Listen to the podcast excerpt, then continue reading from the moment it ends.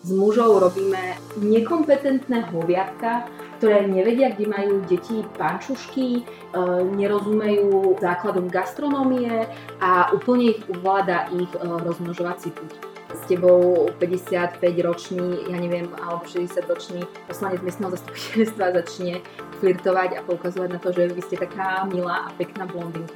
Ja to tiež všade šírim, že ľudia, ktorí ma najviac v mojom živote naučili, čo sa týka argumentácie, nebáť sa zastať svoj názor a dôveru v samú seba, boli práve muži. Ja si pamätám, že bežne, úplne štandardne sa ich pýtali, že, že ako sklbia prácu a rodinu. To sa to opýta mužov. Mali by sme sa všeobecne zamerať na to, nie len u žien, ale aj u mužov, že politika nemá byť o charizme. Charizmu chcem od Leonarda DiCapria.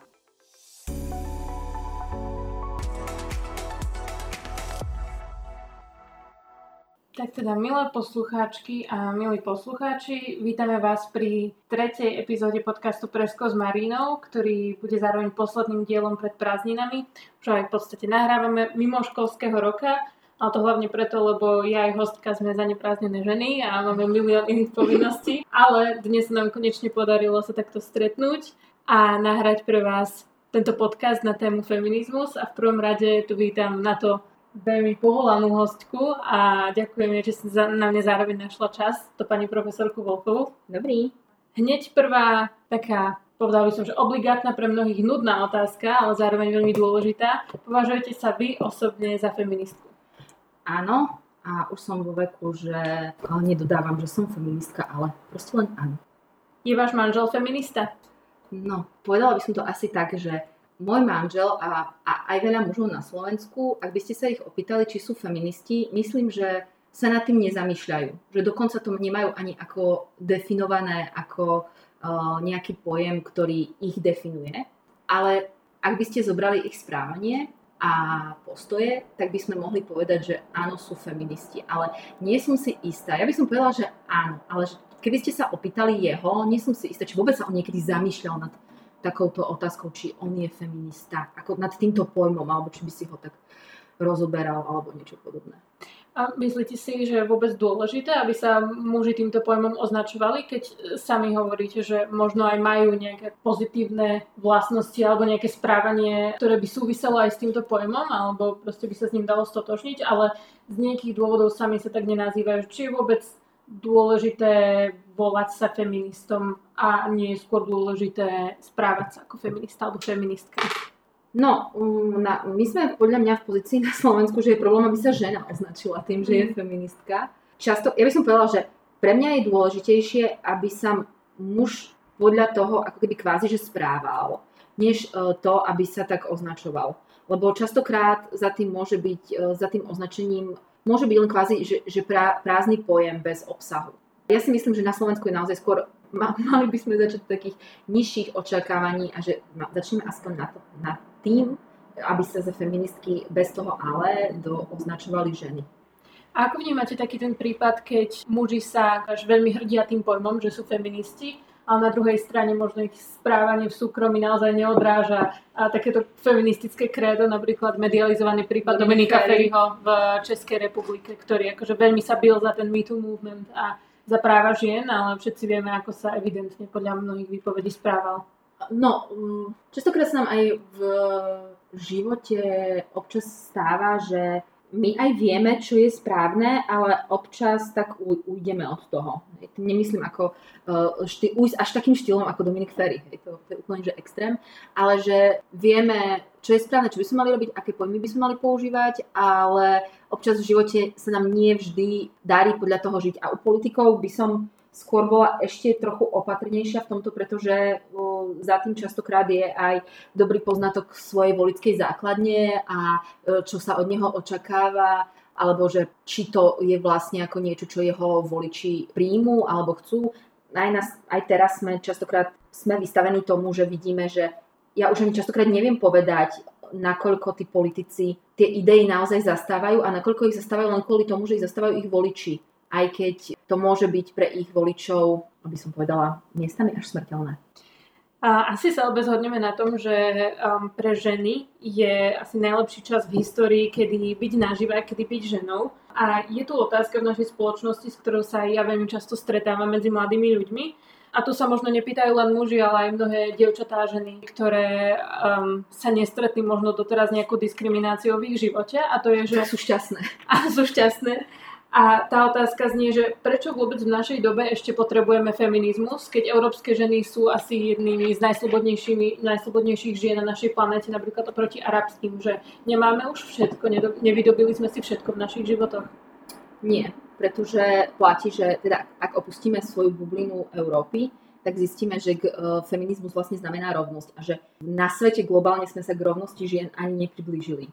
A čo sa týka ako keby mojej generácie, alebo teda ako, ak môžem hovoriť takto, že, že za ľudí v mojom veku, alebo ja môžem hovoriť o takejto skúsenosti, tak stále platí, že dostať volebné právo, čo zase na, v Československu sa stalo v roku 1920, to bolo pred 100 rokmi. 13 rokov potom, ako, moje, ako ženy dostali volebné právo, sa narodila moja babka, ktorá doteraz, uh, by the way, je tu vďaka Bohu s nami a uh, z tohto uhla pohľadu sa mi to nezdá až tak dávno a že dostať volebné právo alebo uzákoniť niekde v zákonoch, že máme právo na rovnaké platové podmienky a podobne je jedna vec. Ale zmeniť ako keby stereotypné vnímanie spoločnosti na to, čo je úlohou ženy, čo je úlohou matky, ako sa má žena správať, ako sa nemá správať, e, zmeniť také tie tlaky spoločnosti je podľa mňa proces oveľa dlhší, oveľa náročnejší a um, v momente, keď na čo nám je feminizmus? Keď tvoj kolega učiteľ má vyšší príplatok, lebo učí, náš kolegy sú radi, že majú učiteľa. A oficiálne to nikto nepovie, ale, zvykne, zvykne to niekedy byť tak keď ti na nejakom biznis centre pri nejakom ako keby jednaní alebo pri e, nejakej diskusii o nejakých grantoch s tebou 55 ročný, ja neviem, alebo 60 ročný poslanec miestneho zastupiteľstva začne flirtovať a poukazovať na to, že vy ste taká milá a pekná blondinka. Hej, som. A čo to má spoločné s tým, že tu žiadam o veľký grant napríklad? Ak môžem, uh, alebo ak, ak sa bavíme o takých tých základných veciach, že aj dnes podvedome zamestnávateľ na rovnakú pozíciu z dvoch rovnako kvalifikovaných absolventov príjme skôr muža ako ženu pretože u nej podvedome ráta, že pôjde na materskú a asi nie jednu a u muža s tým ani neráta, hoci aj on môže ísť na materskú. Tak to je úplne ako keby zlá otázka, na čo nám je feminizmus. Pokiaľ, pokiaľ percento slovenských političiek je také, aké je, tak tiež je to zlá otázka, že na čo nám je feminizmus. Feminizmus je o rovnosti, o tom, aby nielen, že neexistovali legálne bariéry, ktoré podľa mňa akože v Európe už ani kvázi neexistujú, ale aby sa aj prebíjali sklenené stropy. Aby sa už našim dcerám nestávalo, že keď povie, že chce ísť na techniku, tak im niekto povie, že ale že to nie je škola pre dievča. Alebo aby sa očakávalo len to, že ja sa hovorím tak ten príklad, ja, ja, ja milujem ten príklad, že, že vždy žien političiek, teraz už síce menej, ale ja si, ja si teda pamätám dosť politiky od roku 98 a ja si pamätám, že bežne, úplne štandardne sa ich pýtali, že, že ako sklbia prácu a rodinu. Kto sa to opýta mužov? Musím povedať, že áno, zaregistrovala som tieto voľby v roku 2020 sa až Štefan Hríb opýtal Michala Trubana z PS, že o pár dní po voľbách sa mu narodí dieťa. Prvé, ako chce sklbiť starostlivosť o dieťa a kariéru politika, čo kvitujem. Lebo buď sa to pýtajme všetkých, alebo sa to nepýtajme nikoho. A možno ešte by som dala takú osobnú vec, že ja si myslím, že na Slovensku feminizmus čiastočne nebude možno sa o ňom potrebné rozprávať v momente, keď ja pôjdem na služobnú cestu na 3 dní a nikto sa ma nebude pýtať, kto je s mojimi deťmi, či mama alebo svokra. A keď poviem, že manžel, tak všetci robia, že wow. A potom, keď sa po tých troch dňoch vrátim, tak všetci hovoria, že o, jak to super zvládol. Hej? Byť so svojimi deťmi a štandardne sa o nich postarať je, je štandardne niečo, za čo máme mužov tľapkať po ramene. Konec koncov zvládajú to ženy, zvládajú to aj muži. A je to ponižujúce voči ním predpokladať, že to nezvládnu alebo že nemajú k tomu danosti. Čiže ja to vidím aj takto, že nie je to len o nejakých zákonoch alebo o nejakých nariadeniach, to je tá ľahšia časť de facto. Ale že je to hlavne o myslení spoločnosti a nastavení spoločnosti, čo na Slovensku je podľa mňa výzva na dlhšie obdobie. Vy ste to aj spomenuli viackrát. Je pravda, že ženy sú de jure proste na papieri rovnocenné s mužmi, môžeme voliť, môžeme e, sami šoférovať, máme strašne veľa práv, minimálne tie európske ženy, ale je to práve ten, ten vnútorný boj akoby v očiach spoločnosti, aby žena bola rovnocená, aby to nebolo ako prezentuje Kresťanská únia, že pomôžeme teraz hlúpým ženám alebo, alebo neskúseným žienkam sa rozhodnúť a je to len o tom, že aby sme konečne prijali istambulský dohovor, aby ženy sa tu nebáli prísť tým, že proste je tu sexuálne násilie v našej spoločnosti, že je toto akoby až, dalo by sa povedať, ďalšia feministická vlna 21. storočia, alebo to už až, až preháňam? A ja by som povedala, že na Slovensku, na Slovensku ešte podľa mňa nedoznila tá druhá feministická vlna. Um, ja si myslím, že že naozaj, že ja som to aj povedala, ja si za tým stojím, že je to veľa práce o nastavení spoločnosti, aby to bolo o tom, že môžeš svoj život žiť ako chceš, ako si ho zariadiš, ako sa na tom dohodnete vy dvaja, ako vám to vyhovuje a že nemôže ťa spoločnosť tlačiť do rôl, ktorých sa ty necítiš komfortne. Lebo ono to potom, e, keď tlačíme ženy do rôl, v ktorých sa oni necítia komfortne, ono to neprináša užitok ani pre celú spoločnosť. Ako to môže dopadnúť, keď tlačíme ženy do rôl, v ktorých sa necítia komfortne? Seriál Príbeh služobničky odporúčam. Vždy, keď, áno, vždy, keď vidím, uh, vidím niektorých poslancov v našom parlamente, tak ma napadne tá veta, že Gilead. Mhm. Všade je Gilead proste. To je tá krajina z toho príbehu. Takže mm, áno, ja si, ja si myslím, že, že, je, že je to o tom a že to bude na dlho. Doslova, doslova, že to bude na dlho. Hej, ešte taká jedna moja poznámka k tomu, že človek si celý čas myslí, že vlastne aké sme tu slobodné a potom natrafí na facebookovú stránku, ktorá akože prikazuje, že nám ako nosiť nohavice tak, aby to bolo cudné, aby to bolo akože pekné, lebo že keď, áno, treba to prekryť dlhou tunikou, lebo nohavice lebo, áno, o sebe nie sú ženské. Áno, a nie sú ženské a hlavne ty si plne zodpovedná za to, aké emócie vzbudíš s mužom. Čo akože ma asi, na, ja stále hovorím, že, že byť feministka vlastne znamená aj veľmi chápať a podporovať mužov, lebo mne to príde úplne aj hrozné, síce nie v mojom okolí, ale tiež som občas na sociálnych sieťach rôznych, aj tých mamičkovských. A e, proste mne to príde úplne hrozné, ako s mužou robíme nekompetentné hoviatka, ktoré nevedia, kde majú deti pančušky, e, nerozumejú základom gastronómie a úplne ich uvláda ich e, rozmnožovací put. To je úplne že dehonestujúce voči mužom, ktorí sú plne kompetentní, plne racionálne vybavení a schopní zvládať veci tak, ako sú schopné ich zvládať ženy. Ono je to strašne zaujímavý ten paradox, pretože v rovine žien sú muži vnímaní ako niekto, kto akože keď vidí kúsok ženskej kože, tak sa nevie ovládať. Ale na druhej strane, keď ich vidíme v politike, tak akože sú to plne racionálni lídry, ktorí teraz akože povedú našu krajinu cez vojny a vedia riešiť konflikty, sú racionálni a ženy sú v politike tie, ktoré sú emocionálne a nevedia riešiť preto, konflikty. Preto štáty, ktoré najlepšie zvládajú pandémie, majú na čele ženy, lebo ženy proste sú tak strašne emočné a nie sú dobre racionálne líderky častý stereotyp, ktorý prichádza hlavne s tým slovom feministka, ani nie tak feminista, ale práve, práve feministka, je, že sú to nejaké nahnevané, proste 50-ročné američanky s buď s vyholenými hlavami a piercingami alebo s farebnými vlasmi, ktoré nikdy nemali sex a vlastne sú frustrované z toho, že muži ich nechcú a preto ich vlastne nenávidia. A stretávate sa aj možno vy vo vašom okolí s týmto stereotypom alebo prípadne ako ľudia reagujú na to, keď prezentujete nejaké tie svoje feministické názory? No, ja som svojim feministickým názorom tiež musela dozrieť, dalo by sa povedať, ale uh, platí, že ja akurát tu teraz hľadám taký pekný citát, čo som vám ja poslala tam bolo povedané, že byť feministkou neznamená, že uh, odsudzuješ kamarátku, ktorá si holí nohy, alebo uh, že, že odsudzuje, alebo že proste nenávidíš mužov, že to proste doslova, doslova znamená, že chceš ako keby rovnosť. Čiže ja si myslím, že to sú len stereotypy, ktoré sa šíria. My ako veľakrát žijeme v takom zabehanom systéme stereotypov a neznamená nutne to, že nie, akože feministky sú častokrát veľmi pekné mladé ženy, zdravím Zuzanu Kovačiš Hanzelovu, a, a našla som to, že feminizmus nie je špinavé slovo, neznamená, že neznášaš mužov, neznamená to, že nenávidíš dievčatá, ktoré majú pekné opalené nohy, neznamená to, že si mrcha alebo lesba, znamená to, že veríš v rovnosť, keď náš to povedala. Takže uh, ja si myslím, že sú to proste ako keby len rodové stereotypy, ktorým, ktorým sú ženy vystavené. A ja si napríklad aj myslím, že u nás ten feminizmus má tak zlý imič, že aj mnohé ženy, tak sme sa rozprávali o mužoch, ktorí by o sebe nikdy nepovedali, že sú feministi, ale správajú sa tak, tak aj mnohé ženy ako keby odmietajú povedať, že sú feministky, pritom ich názory sú feministické a ich život je ako keby podľa, nie že podľa tých pravidel, to je zlé slovo, ale žijú život uh, mladých 21 ročných žien, 20, mladých žien z 21. storočia, ktoré, alebo žien z 21. storočia, ktoré nerozumejú tomu, prečo by jej plat mal byť o tretinu nižší. Že je to, ako by som povedala, je to len stereotyp.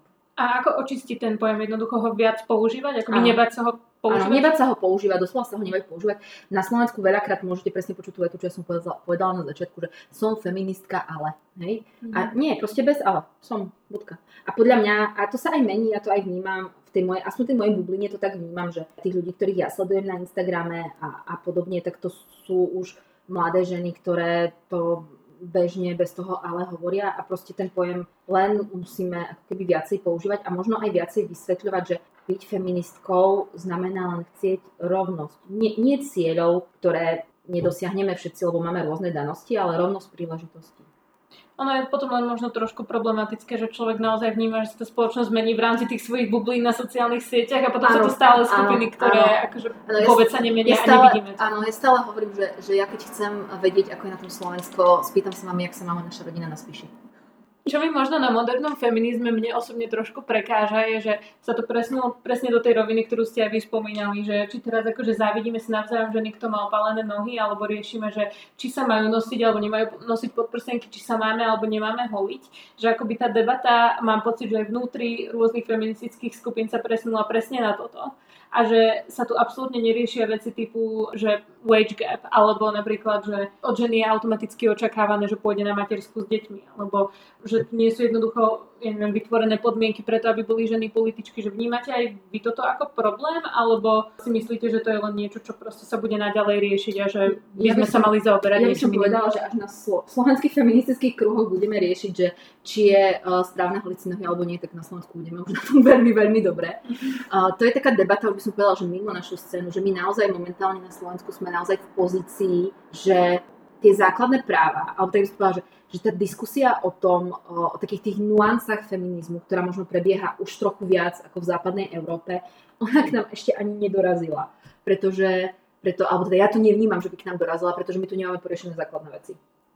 Čiže ono sa to potom aj tak častokrát javí, to sme si aj už, sme sa o tom aj rozprávali, že že veľakrát, typický príklad bola tá aféra s Marošom Kramárom, že veľa žien, samotných žien o tom hovorilo, že a to akože kvôli tomu je takýto povyk. A je to preto, lebo my na to, aby sme mohli vnímať, že toto je nevhodné správanie, čo je bez debaty absolútne nevhodné správanie, tak museli by sme mať ako keby poriešených už kopu iných vecí. Od sexuálneho násilia, sexuálneho obťažovania, rovnosti príležitostí, od uh, prístupu žien, a to nehovorím o ženách z minorít, k vzdelaniu, proste úplne, úplne, úplne základné veci a o, potom sa ako keby môže javiť, že ten feminizmus kvázi rieši blbosti. Dalo by sa povedať. Ale naozaj také tie, toho, tie nuancy toho feminizmu my na Slovensku podľa mňa, si, keď ich budeme riešiť, tak to bude, to sa, teším sa na tú dobu. Ako ste sa vy osobne stali feministkou, alebo ako ste prišli k tým vašim feministickým názorom? Sami ste spomenuli vašu rodinu na Spiši a asi um, základným ľuďom, ktorí poznajú Spiš, je úplne zrejme, že to nie je nejaké feministické doupie. Uh, takže, takže ako možno sa na Spiši, alebo kde ste už jednoducho vyrastali vo vašej rodine, vyformovali tieto feministické No, názory? oni sa vyformovali preto, lebo teda ja ako, aby som obhajila Spiš, čo je krásny malebný kraj, ktorý ja milujem, trávila som tam prázdniny, ale ja som to nevyrastla, aj keď som mala asi 3 roky, presťahovali sme sa do Košic. Takže ja sa, ja sa cítim ako košičanka, hoci som sa narodila v Levoči a zvyšok rodiny si máme na Spiši. Ja si myslím, že uh, neviem nájsť taký moment, kedy som si ja povedala, že o, Eva, teraz si feministka. Ale myslím si, že sa to stalo niekedy medzi 20 a 30, špeciálne by som povedala, že po vysokej škole, keď som sa odsťahovala z domu, začali sme bývať ako keby prv traja učiteľia v podnájme, potom vlastne sme sa osamostatnili. Som nazvala takú fázu, že priatelia, do seriálu priatelia. A tam ja to odporúčam každému, že byť sám, aj mužovi, aj žene, byť sám a byť plne zodpovedný len za seba. A dokonca odporúčam, um, ja si myslím, že najlepšie, čo sa mi v živote stalo, boli nie, že týždne a mesiace, ale mne sa stali roky kedy som nie, že ani s nikým nechodila, ale nebola som ani do nikoho zamilovaná. A že to je najlepšie, čo sa vám v živote môže stať, to je doslova, že požehnanie. Pretože vtedy sa musíte ako keby zamýšľať nad sebou a hľadať seba a definovať, čo chcete, ako to chcete, čo ste vy, kde je ešte kompromis vo vzťahu a kde je už kompromis na úkor vašej osobnosti. To, akože ja to odporúčam každému, byť chvíľu sám so sebou, špeciálne v dnešnej dobe, a byť zodpovedný len za seba. No a niekedy tam, ja musím povedať, že ja som z takej tradičnej rodiny, kde moja mama teda kmitala podľa mňa 24-7, mala 3 deti do 3 rokov a keď spomínam na môjho otca, tak na neho väčšinou myslím, že prišiel domov a sedel na gauči. Ale na jeho obhajobu musím povedať dve veci, že jednak on mal fyzické zamestnanie, bol murár a, že, a sekundárne, že takto fungovali všetci v mojom okolí. Všetky tie rodiny, čo sme sa im deti narodili v 80 rokoch, tak fungu- a mali sme ešte stále rovnaké obývačky a podobne, tak e, fungovali takto, že, že tie mami tam kmitali. Ja si pamätám moju mamu, ktorá robila dokonca, že za sociku ešte aj cestoviny robila domáce. Hej, alebo pyrohy lepila a takéto veci, čo kúpim v dnes. A niekedy vtedy ja som nadobudla asi taký podvedomý strach, že byť manželkou a matkou znamená obetovať sa. A ja som človek, ktorý sa strašne nerád obetuje ja, ja o tom aj, ja sa mám aj celkom rada, musím povedať. A že ja aj rada robím veci, ktoré ja rada robím. Že tá predstava, že, že ja budem mať muža a deti a, a už si nesadím nikdy na zadok, nevyložím nohy a nebudem dve hodiny pozerať seriál, alebo budem ráno vstanem a večer padnem. To bolo pre mňa hrozné. Že ja som vtedy mala aj takú predstavu, že, že toto nie, vôbec. Ale postupne som si asi tak uvedomila a bolo to aj na viacerých takých príkladoch v živote ľudí, ktorých som stretla, že to nemusí byť tak. Že dokonca to nie je ani štandardný model. Že to, že tak žili alebo fungovali generácie predo mnou, neznamená, že tak musí fungovať aj moja generácia.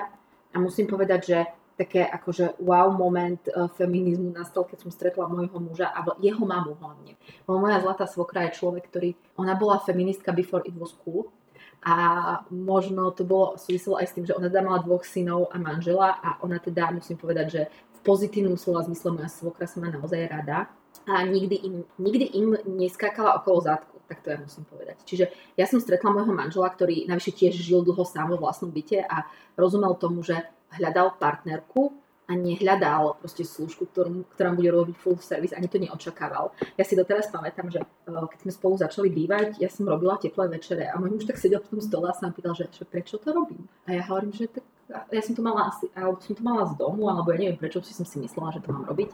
A že, že prečo to robím, že u nich doma si proste vzali jogurt alebo si natreli rožok a ja som si vtedy uvedomila, že prečo kaziť túto skvelú tradíciu, ktorú si doniesol z domu môj manžel. A že môj manžel je aj taký ten typ, čo sa tak pekne rozprávam, mu to pustím potom, že on to má tiež z domu, že napríklad ja nerada varím. Je to niečo, čo robím, ale nemám z toho pasiu. Môj manžel to má rád a máme dnes do, máme tak nepísanú dohodu, že on varí cez víkendy, takže uh, som prišla na to a som si tak uvedomila aj vďaka môjmu manželovi a vďaka mojej svokre, že neznamená napríklad vydať sa a mať deti, neznamená sa obetovať že ja skôr používam slovo, že darovať. A darovať do miery, akej chceš. A že život vo dvojici má byť ľahší. Neznamená to, že jeden sa ide zodrať a druhý sa vezie. Takže, takže niekde tam to asi prišlo. Ja by som povedala, že okolo 30 som mala tak veľa takých aha momentov a som veľmi vďačná, že som dostala mm, od Boha osudu alebo kohokoľvek ten čas a priestor vlastne k tým aha momentom dozrieť. Ak si porovnáme tú situáciu, v ktorej ste vy vyrastali za to akože socializmu, kde veľa rodín fungovalo štýlom, že... Ja by som chcela povedať, že keď bol rok 89, ja som mala 6, takže ja nemám nejaké také že ak by ste sa chceli skôr rozprávať o divokých 90 rokoch, keď tu vybuchovali auta, to som zažila. Áno, vôbec zmenila sa na, naša spoločnosť alebo stavba rodín v našej spoločnosti, keď si porovnáme čas, kedy ste vy vyrastali, teda mečerizmus 90. roky a dnešnú dobu, keďže my to môžeme vnímať, že v tých našich akože facebookových skupinách nastávajú nejaké akože teraz feministické vlny a, a všetko sa emancipuje, ale predsa len akože keď si pozrieme taký modrý koník, to nám môžete povedať svoje skúsenosti, zmenilo sa vôbec to postavenie žien v slovenských rodinách? Uh, áno, ja si myslím, že, že zmenilo sa už mojou generáciou uh, a mení sa radikálne s tou generáciou, ktorá prichádza nielen mužov, ale, ale aj nielen teda žien, ale aj mužov, ktorí už sú sami vychovávaní napríklad tzv. ja to volám, že aktívnymi otcami. Že ja okolo seba, ale zase to môže byť zase len bublina, hej, ale teda akože už by sme asi mohli povedať, že v nejakej vrstve spoločnosti s nejakým vzdelaním, v nejakých sídlach, nejakej veľkosti, hej, je štandard, a očakáva sa od muža, že bude aktívne zapojený otec. A očakáva sa aj od e, muža, že rozumie tomu, že ak bývame v bytovke, tak vlastne nemáme ženské práce, lebo máme len práce. A, a platí, že ja už to vnímam, že tam je výrazný posun. Že ja dokonca aj vnímam v porovnaní s 90 rokmi, alebo dokonca aj s tými nulitnými rokmi, takej tej komunikácii na určitej úrovni, že veci, ktoré by vtedy povedal poslanec mestskej časti, tak už dnes by mi na jednanie o grante nikto nepovedal. A nie je to môjim vekom. Je to proste tým, že už si to uvedomujú, že už je to ako keby nevhodné. Ja keď to môžem povedať, že áno, mení sa to, aj by som povedala, že tá spoločnosť sa tak citlivuje na to, čo si môžete dovoliť alebo čo si nemôžete dovoliť. Tak by som povedala, že ten, tá zmena je veľká a že aj v manželstvách a v rodinách okolo seba ja aktívne vidím, že tí muži sú aktívne v tej rodine. Že to nie je o tom, že nepije, nebije, vyplatu nosí a uh, večer chce teplú večeru. Hej. Je to naozaj také, že, že tí muži sú úplne že involvnutí a je to, ja som čítala taký rozhovor so súdkyňou teraz niekde, ani Nikolena, ona hovorila, že ona z svojej praxe vníma, že narastá počet mužov, ktorí chcú napríklad striedavú starostlivosť alebo chcú viac e, návštevných hodín pre, pre deti pri rozvodoch a podobne. Že ono sa to veľmi mení a ešte v 90. rokoch, keby Mároš Kramár e, škrapkal za dok maskerke, tak by sa na tým nikto ani nepozastavil. Teraz z toho boli x podcastov o sexuálnom obťažovaní a vlastne sa začalo o tom sexuálnom obťažovaní na Slovensku vlastne aj tak rozprávať, ako tak vnímam. Takže áno, doba sa mení a vnímanie ľudí sa mení určite a zlepšuje sa to.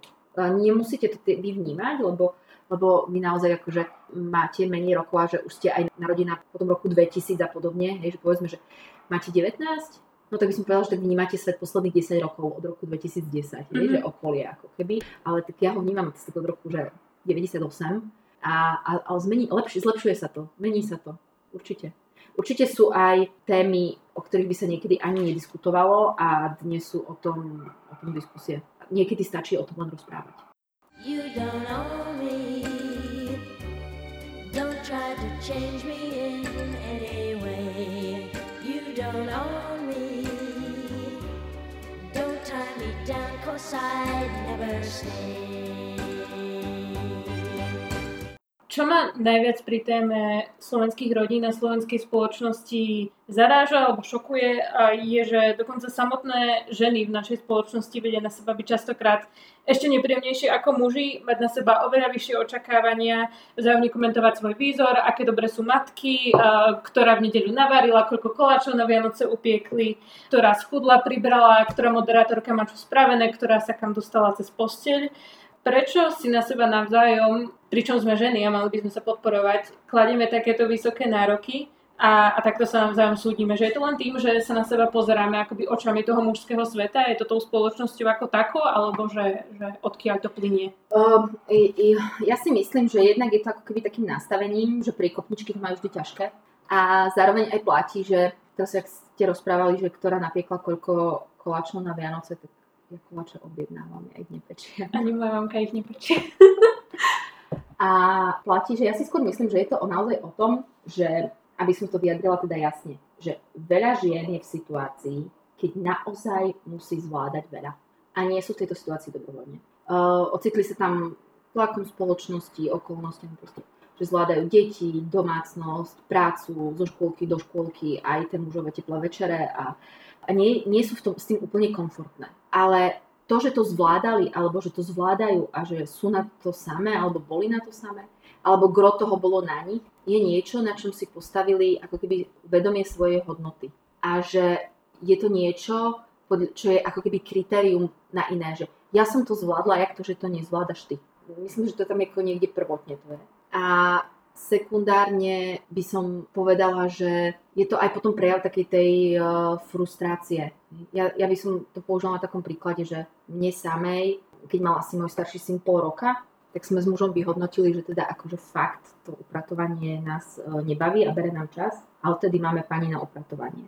A mne trvalo, že mesiace, kým, alebo aj rok, kým som niekde to priznala, keď sa ma niekto opýtal, pretože som to vnímala aj vnútorne ako, že, nie že že mám rácio, že by som to vnímala ako vlastné zlyhanie, ale že si doma na rodičaku s jedným deckom a ešte máš pani na a že ja si spätne uvedomujem, že veľakrát je to, je to proste o tom, že aj niekto, in, aj niekto iný by, na to chcel, by to chcel. Lebo úplne nebaví každého upratovať. Ale nie sú na to financie, nie sú na to možnosti, nie sú v takej situácii a podobne. A potom na tom, že to všetko oni zvládajú a že to zvládli, to čo im patrí teda akože vďaka a čest, je teda hodnotiace kritérium. Ja by som to prirovnala aj k takej vete, že keď sa nám narodil prvý syn, moja svokra, svokra povedala vetu, ktorú by som tepala nad všetky slovenské pôrodnice a to je veta, že tvoj muž môže robiť všetko, čo ty, okrem kojenia teda. A ty mu to musíš dovoliť. A hlavne tú druhú časť by som tepala, že ty mu to musíš dovoliť. Že častokrát aj my nechceme vedome pustiť mužov do nejakých činností, aby sa náhodou neukázalo, že to zvládnu rovnako dobre ako my, lebo by to ubralo z nejakých kritérií, na ktorých si staviame svoju cenu. Čiže vy vnímate, že akoby našou najväčšou výzvou možno pre slovenské ženy, minimálne čo vieme povedať, je taký nejaký náš perfekcionizmus, že musíme byť aj perfektné ano. matky, aj upratovačky, aj kuchárky, aj mať zároveň super kariéru. A, a moja mama to zvládala, tak čo ja som horšia a podobne. a kamoška to zvláda, lebo varí každý ano, deň. Áno, áno. A zdravú, a stravu a, ty, a, a neviem čo všetko, ale nemusíš, naozaj, akože, keď som to mala tak shrnúť také vety, nemusíš, ak ti to nerobí radosť, nemusíš to robiť. Respektíve, ak ti to nerobí radosť, dohodnite si, dohodni si s manželom iné rozdelenie možnosti, alebo ja neviem čo, ale, ale naozaj neznamená to, a ani sa nedá byť, byť perfektnou aj manželkou, aj zamestnankyňou, alebo pracovníčkou, a aj milenkou, aj matkou. My, my špeciálne, ja neviem, či to je akože na Slovensku zvlášť, a, ale máme, my sme strašne dobre v tom vytvárať uh, extrémne zbytočný tlak na seba. Hej? A v podstate je to ako je to ako keď sa pozeráš do zrkadla a si hovoríš, tu mám výražku, tu mám si vlas, tu mám kilo, čo by som mohla schudnúť a tvoj muž sa na teba divá v duchu si hovorí, mmm, aká je kočka, hej. Že vôbec to není podstatné ako keby. Mm-hmm. Tak my na sebe dokážeme, na sebe tiež dokážeme vytvárať taký hrozný tlak, aby pokratané, navarené, pred Vianocami, ja neviem, okna umité, výzdoba, deti Montessori aktivity, ja neviem čo všetko. A v konečnom hľadisku to ani nikto od nás nechce a ani to nikto neocení. Jedna zo základných otázok, ktoré sa akoby opäť a opäť um, vracajú do verejného diskurzu, je, že či je vôbec politika ako taká stavaná pre ženy, keďže uh, mnohí, politici, mnohí politici si môžu dovoliť proste byť tam od rána do večera pokojne 12 hodín aj viac, lebo o deti je postarané, ich manželky sa proste postarajú. Často tie porady trvajú zbytočne dlho, pretože sa tam riešia nepodstatné problémy, ktoré by si dali vyriešiť možno aj online. Jednoducho celé tie rozpravy v parlamente sú strašne dlhé a nie je to také, že OK, teraz sme sa rozhodli a ideme si to odhlasovať. A to viackrát prinášajú jednak Vladimíra Marcinková, poslankyňa za ľudí, ktorá má teraz malé dieťa a musí to nejako akože všetko dávať dokopy. A mnohokrát sa tu objavili aj príbeh napríklad Lucie Ďuriš Nikolsonovej, ktorú celá spoločnosť odsudila za to, že akože dojčila v parlamente. A priniesla to opäť eh, aj Vladimíra Marcinková v podcaste Denníku N, keď hovorila, že vyslovene aj v dnešnej dobe sa zo zadných hlavic parlamentu ozýva žona krkavče matka za to, že prišla do práce a nie doma s dieťaťom. Je to problém, že, že naše ženy nevedia proste fungovať v politike? Áno, je to veľký problém a povedala by som, že akože z pohľadu zvonku sa Slovensko nejaví až takto zle, lebo máme prezidentku, mali sme premiérku, mali, máme ministerkyne, pohľadu Vyšegrádskej štvorky slovenské ženy sú pri moci oveľa viac ako v okolitých krajinách, ale minimálny parlament slovenský, ak sa bavíme o tej vrcholovej politike a nie, miestnych zastupiteľstvách, nie je na to absolútne, že, že stavaný. Vôbec to nie je prostredie priateľské k ženám a vôbec to nie je podľa prostredie priateľské k matkám. Takže ja si myslím, že, že áno, slovenské politické prostredie je nepriateľské, parlamentné by som povedala. A zároveň my to sami ako spoločnosť podporujeme v tom, že vnímame politiku ako niečo špinavé a, a niečo pre nemorálnych ľudí a keď nejaká žena povie, že chce byť politička, teda ja ani neviem, či nejaké mladé 19-ročné dievča s hrdosťou niekde rozpráva, že chce byť politička. A ešte keď povie žena, že chce byť teda politička, tak to vníma už dvakrát negatívne. Ja som zažila rozhovor s jednou mladou političkou zo strany spolu ešte pred voľbami a ona povedala, že, že keď povedala babke, že, že ide do politiky, tak sa babka rozplakala, že prečo, že ona je také dobré decko. Hej.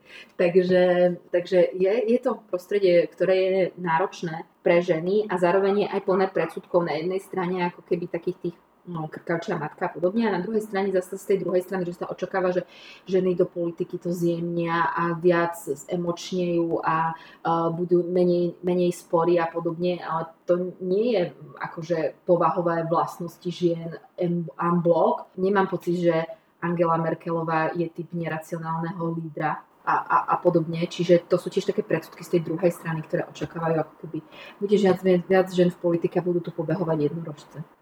To ja vnímam presne ako tú ďalšiu problematickú rovinu celej tej témy, že politika a ženy, že keď už tie ženy do politiky idú, tak celá spoločnosť očakáva, že budú pekné, mladé, budú mať pekné liberálne názory a budú stále chodiť upravené a že ja neviem, keď má Mária Kolíková proste sivé vlasy, tak by si akože mala zafarbiť, lebo to sa nepatrí a všetci chceme, aby všetky ženy boli také pekné, ako je naša prezidentka, čo samozrejme nie je problém, keď ona si takto zvolí vyzerať, ale zároveň tu máme aj političky, ako ste vyspomenuli, ako je Angela Merkelová, ktorá je možno viac taký mužskejší typ, že aj tie akoby kritéria na političky sú strašne veľké v porovnaní s tým, keď nikto nerieši, že či, neviem, Andrej Danko má sivé vlasy alebo koľko pribral a podobne. Že toto si nepamätám, že by niekedy bolo na titulke nejakého bulváru.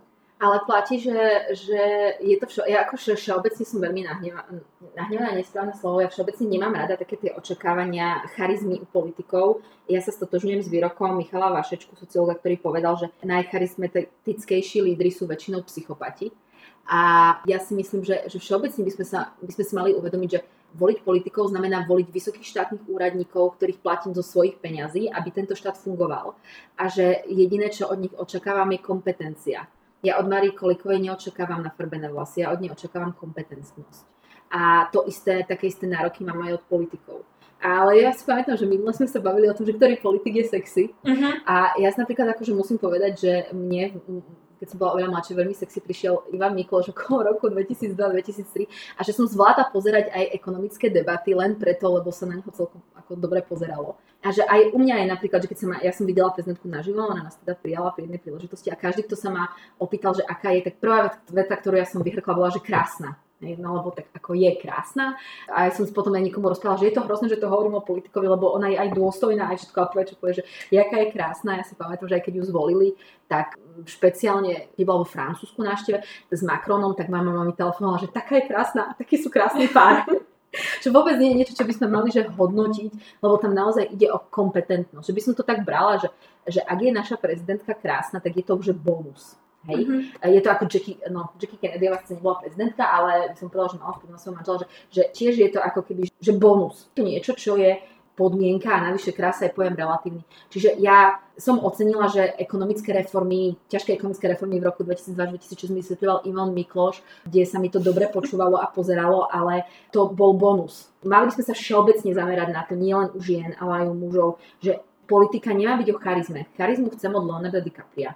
Nechcem to od nášho premiéra, nechcem to od ministrov, nechcem to od sudcov, prezidentky alebo kohokoľvek. Ak tí ľudia majú charizmu, je to príjemný bonus, lebo veľa vecí sa jednoduchšie vysvetľuje, ak ste pre väčšinu obyvateľstva šarmantní, ale nie je to niečo, čo by malo byť kritérium hodnotenia nie že žien, ale ani mužov v politike. Áno, nemali by sme sa strátiť pri tom, že, že obdivujeme niečie jamky a potom nepočúvame, čo ten človek Áno, alebo v, v modrých očiach Ivana Mikloša, keď vám rozpráva a nakoľko vám zniží dane. Rovnako musím priznať, že som načená pre európsku politiku, odkedy máme nového ministra zahraničných ja vecí. Ja to priznám, ale... že, že, áno, že Marina má slabosť pre uh, ministra Korčoka.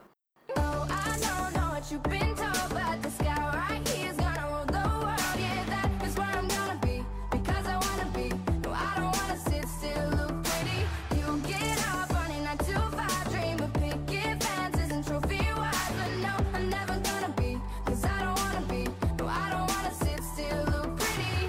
Dobre, pohneme sa ďalej k ďalšej veľmi dôležitej s feminizmom spojenej téme, a to konkrétne k sexuálnom obťažovaní. Tri základné poznatky na, na začiatok. V prvom rade, áno, deje sa to každej žene bez ohľadu na socioekonomické pozadie tej ženy. Po druhé, robia to aj dobrí muži, aj keď sa to tak nemusí na prvý pohľad zdať, teda aj lekári, právnici, politici, režiséri a podobne. A po tretie, že celá tá debata naozaj nie je o podržaní dvier nejakej žene, ako mnohí ľudia by nám chceli tlačiť, že, že o tomto presne je tá debata. Čo sa týka nejakých štatistík, aby sme to nerozprávali len tak akože od buka do buka, tak každá druhá žena na Slovensku zažije sexuálne obťažovanie. Čiže každá druhá žena, ktorú vidíte na ulici, pravdepodobne si niečím takýmto prešla. Avšak len veľmi, veľmi mizivé percentá z nich ich idú nahlásiť a potom ešte mizivejšie percentá reálne prejdú proste nejakým súdnym konaním a nejakým potrestaním toho páchateľa. A ak už aj k tomuto dospieje, častokrát tie tresty za to sú, sú pomerne nízke. Ja sa stále pýtam, že prečo na jednej strane existujú proste štatistiky, ktorým ľudia veria. Ja neviem, na Slovensku by vyšla štatistika, že každý druhý politik je skorumpovaný a ľudia by absolútne nespochybňovali to, že, že je to takto. A potom tu máme štatistiky, ktoré nám hovoria o tom, že vlastne ženy v našej spoločnosti sa necítia bezpečne. A prvá reakcia ľudí je, je spochybňovanie týchto štatistik. Psychológovia ponúkajú viacero vysvetlení, prečo si to vôbec ľudia myslia, alebo prečo vôbec dochádza k tomuto spochybňovaniu, ale že čomu to pripisujete vy a musíte aj vy často vo svojom okolí búrať tie mýty toho, že, že áno, naozaj sa to deje bežným ženám, že to nie, nie sú len proste nejaké bezdomovky alebo nejaké drogovo závislé ženy. Nie, akože vo svojom okolí ani nie. Musím povedať, že vo svojom okolí ani nie. Ale ja si myslím, že je za tým proste aj taký ten moment prečo sa to spochybňuje, moment ohrozenia, že ak sa to stalo každej druhej, tak tam sú, tam sú naše sestry, matky, céry, naša rodina. A ľudia si to ako keby nechcú pripúšťať. Povedala by som, že, že tam niekde je to a aj väčšina ľudí si napríklad zamieňa podľa mňa sexuálne obťažovanie s znásilnením. Ja si pamätám, že pred pár rokmi otvorili diskusie o tom Chachalande, ale ja som to zaregistrovala už predtým, ja som videla dokument Living Neverland o Michaelovi Jacksonovi, kde vypovedajú teda jeho obete a tam som prvýkrát tiež zažila taký aha moment potom po následnej rozprave s, s jedným psychologom, myslím, že na DVTV, ktorý vysvetľoval, že, že prečo tie obete to hlásia neskoro, že mnohokrát aj tie obete si ani neuvedomujú, že to bolo sexuálne zneužívanie a že sexuálne zneužívanie dokonca môže byť pre vás príjemné. A nie je to znásilnenie, že, že, že znásilnenie niečo, čo príde, vyvolá bolesť a vy viete, že to bolo zlé. Takže ja si myslím, že na Slovensku je jednak zmetok v pojmoch v tomto smere a jednak je v tom ako keby aj takéto vedomie priznania si, že uh, je to ako keby blízko a môže sa stať, stať niekomu kvázi vážnu blízkemu, že ľudia to nechcú počuť, nechcú o tom vedieť. Čo ma pomerne frustruje pri tejto téme je smer, akým sa ten verejný diskurs uh, uberá počas posledných rokov, kedy to, dá sa povedať, že to sledujeme mám pocit, že akoby počas roku si Slovensko a Česko prejde pár menšími mýtu vlnami. Ja neviem, kauza Kramára, a ako sme už spomínali, je Katarínu Danovú a Chachalent. V dnešnej dobe je to už Dominik Ferry a poslanec Herák ale že stále sa tu proste tá debata zasekne medzi tým, že sa naša spoločnosť štiepi na také dva ostrovy, alebo dve časti. Jedna tvrdí, že tie obete klamú a že chudák všetci tí muži, ktorí tu boli v našej spoločnosti, kedy falošne akože obvinení a druhá časť spoločnosti tvrdí, že nie, že mali by sme veriť tým obetiam. A strašne sa to akože tie dve skupiny pohádajú a potom dojde k tomu, že tá téma jednoducho vyšumí do vzduchoprázdna a ďalej sa to nejako akože nerozvíja. Asi náročná otázka, ale ako túto tému otvoriť, nechať ju otvorenú a dokázať v nej viesť nejakú zmysluplnú debatu bez toho, aby sme sa tu pozabíjali. Tak ja si myslím, že tak prioritne teraz sa o tom rozprávať môžeme, lebo ľudia sa teraz zabíjajú hlavne kvôli očkovaniu proti covidu, takže toto tak, tak prejde to tak popri, po, pomimo. A, a bolo na to dobré obdobie aj rok 2020, aby sme o tom rozprávali, lebo sa tu zabíjali hlavne kvôli názoru na pandémiu a predtým kvôli politike, takže to, teraz na to dobré obdobie o tom rozprávať, lebo ľudia sa zabíjajú kvôli iným veciam. Um, ako o tom rozprávať? No len o tom rozprávať. Ni, nič iné ja, ja nič iné nevidím a inú možnosť len, len o tom rozprávať, aby, aby si ten chalan, ktorý na vás píska z lešenia uvedomil, že keď si si vzala krátku sukňu, je to preto, lebo ti teplo. Nie preto, že mu chceš niečo naznačiť. A proste len o tom rozprávať. Ja akože inú možnosť, inú možnosť nevidím. Môže to byť nepríjemné, môže to byť bolestivé, v určitých kruhoch to bude permanentne odmietané, ale čím viac o tom budeme rozprávať, tým to bude lepšie, pretože veľakrát platí, že vypovedané veci sa už nedajú vziať späť a oni sa tak ako keby zasejú aj v tom negatívnom, aj v tom pozitívnom a že čím viac o tom budeme rozprávať, tým viac to budeme vnímať ako nejaký štandard vecí, ktoré nemáme robiť. A mňa napríklad tomu väčšine frustruje taká veta, že to už ti nemôžem povedať ani kompliment, alebo to už ani nemôžem otvoriť ani dvere. Samozrejme, že nemôžeš otvoriť dvere a samozrejme, že, že môžeš povedať kompliment. kompliment Dokonca pozvať na rande áno, Áno, áno, môžeš. Kompliment je dnes, zdá sa mi, že si, uh, si niečo spravila s vlasmi, pristane ti to. Dnes by som ťa najradšej niekde ohol a urobil ti to tak, že si nebudeš pamätať, jak sa voláš, je sexuálne obťažovanie. A otvárať túto tému podľa vás viac v školách, na nejakom už často spomínanom proste hodinách uh, sexuálnej výchovy, alebo skôr v rodinách? Že je to niečo, čo by ste vy otvárali so svojimi chlapcami, ak by boli starší? Uh, takto, že ja som úplne som to veľmi divná, lebo ja som fanúšik sexuálnej výchovy od škôlky, lebo väčšina ľudí si myslí, že alebo má takú predstavu, že snáď malým škôlkarom sa uh, dá do ruky banana kondom. Ale malým škôlkarom sa napríklad rozpráva prirodzene a primerane ich veku. Ja som videla osnovy, ako sa to učí v Británii, treba.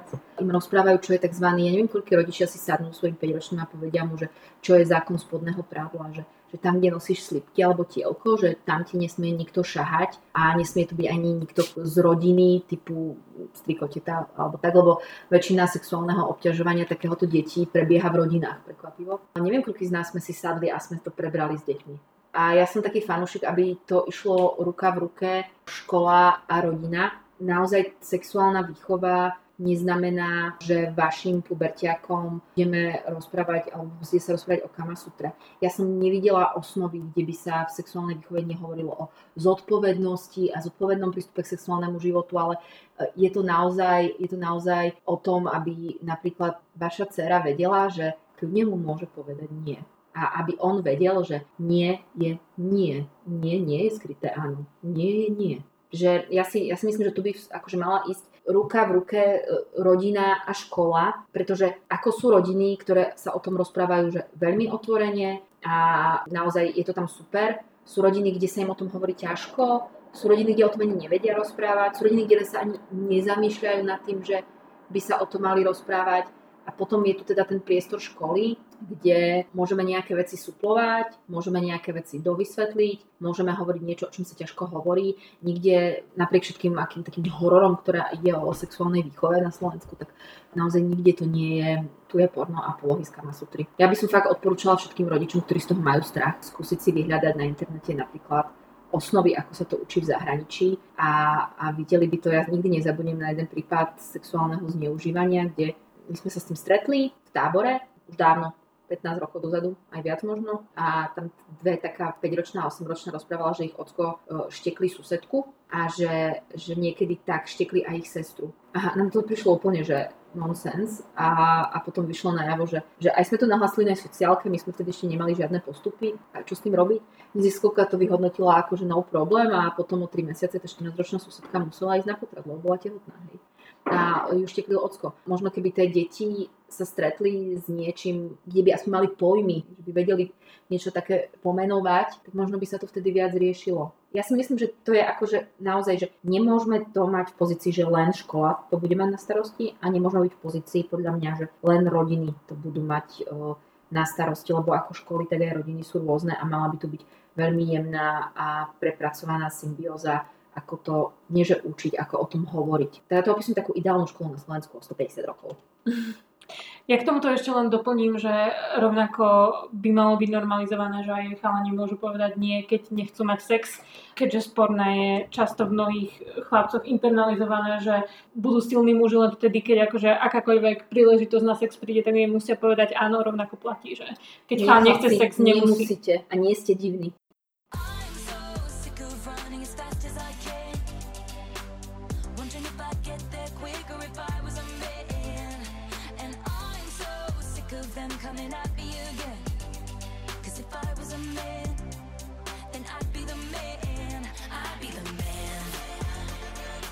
Prejdeme už možno od tejto témy na jednoduchšie divácké otázky, ktoré nám prišli k tejto téme. A hneď prvá provokačná, či bijete svojho muža? Nie, ani on ma nebije. Ja dokonca som úplný radikál, ja fyzické tresty nepoužívam ani na svoje deti. Neuznávam ich. Ste teda strašne divná rodina. Keď ja niekde poviem, že ja nebijem a netrestám fyzicky svoje deti, tak to tiež dosť vyvolá veľké poročne. Ale to by sme sa celý podcast mohli ešte dať Ako sa na Slovensku vnímajú fyzické tresty a aké to je podľa mňa, že zlo, že dáš jednu cez plienku alebo... Nie, nebijem svojho muža.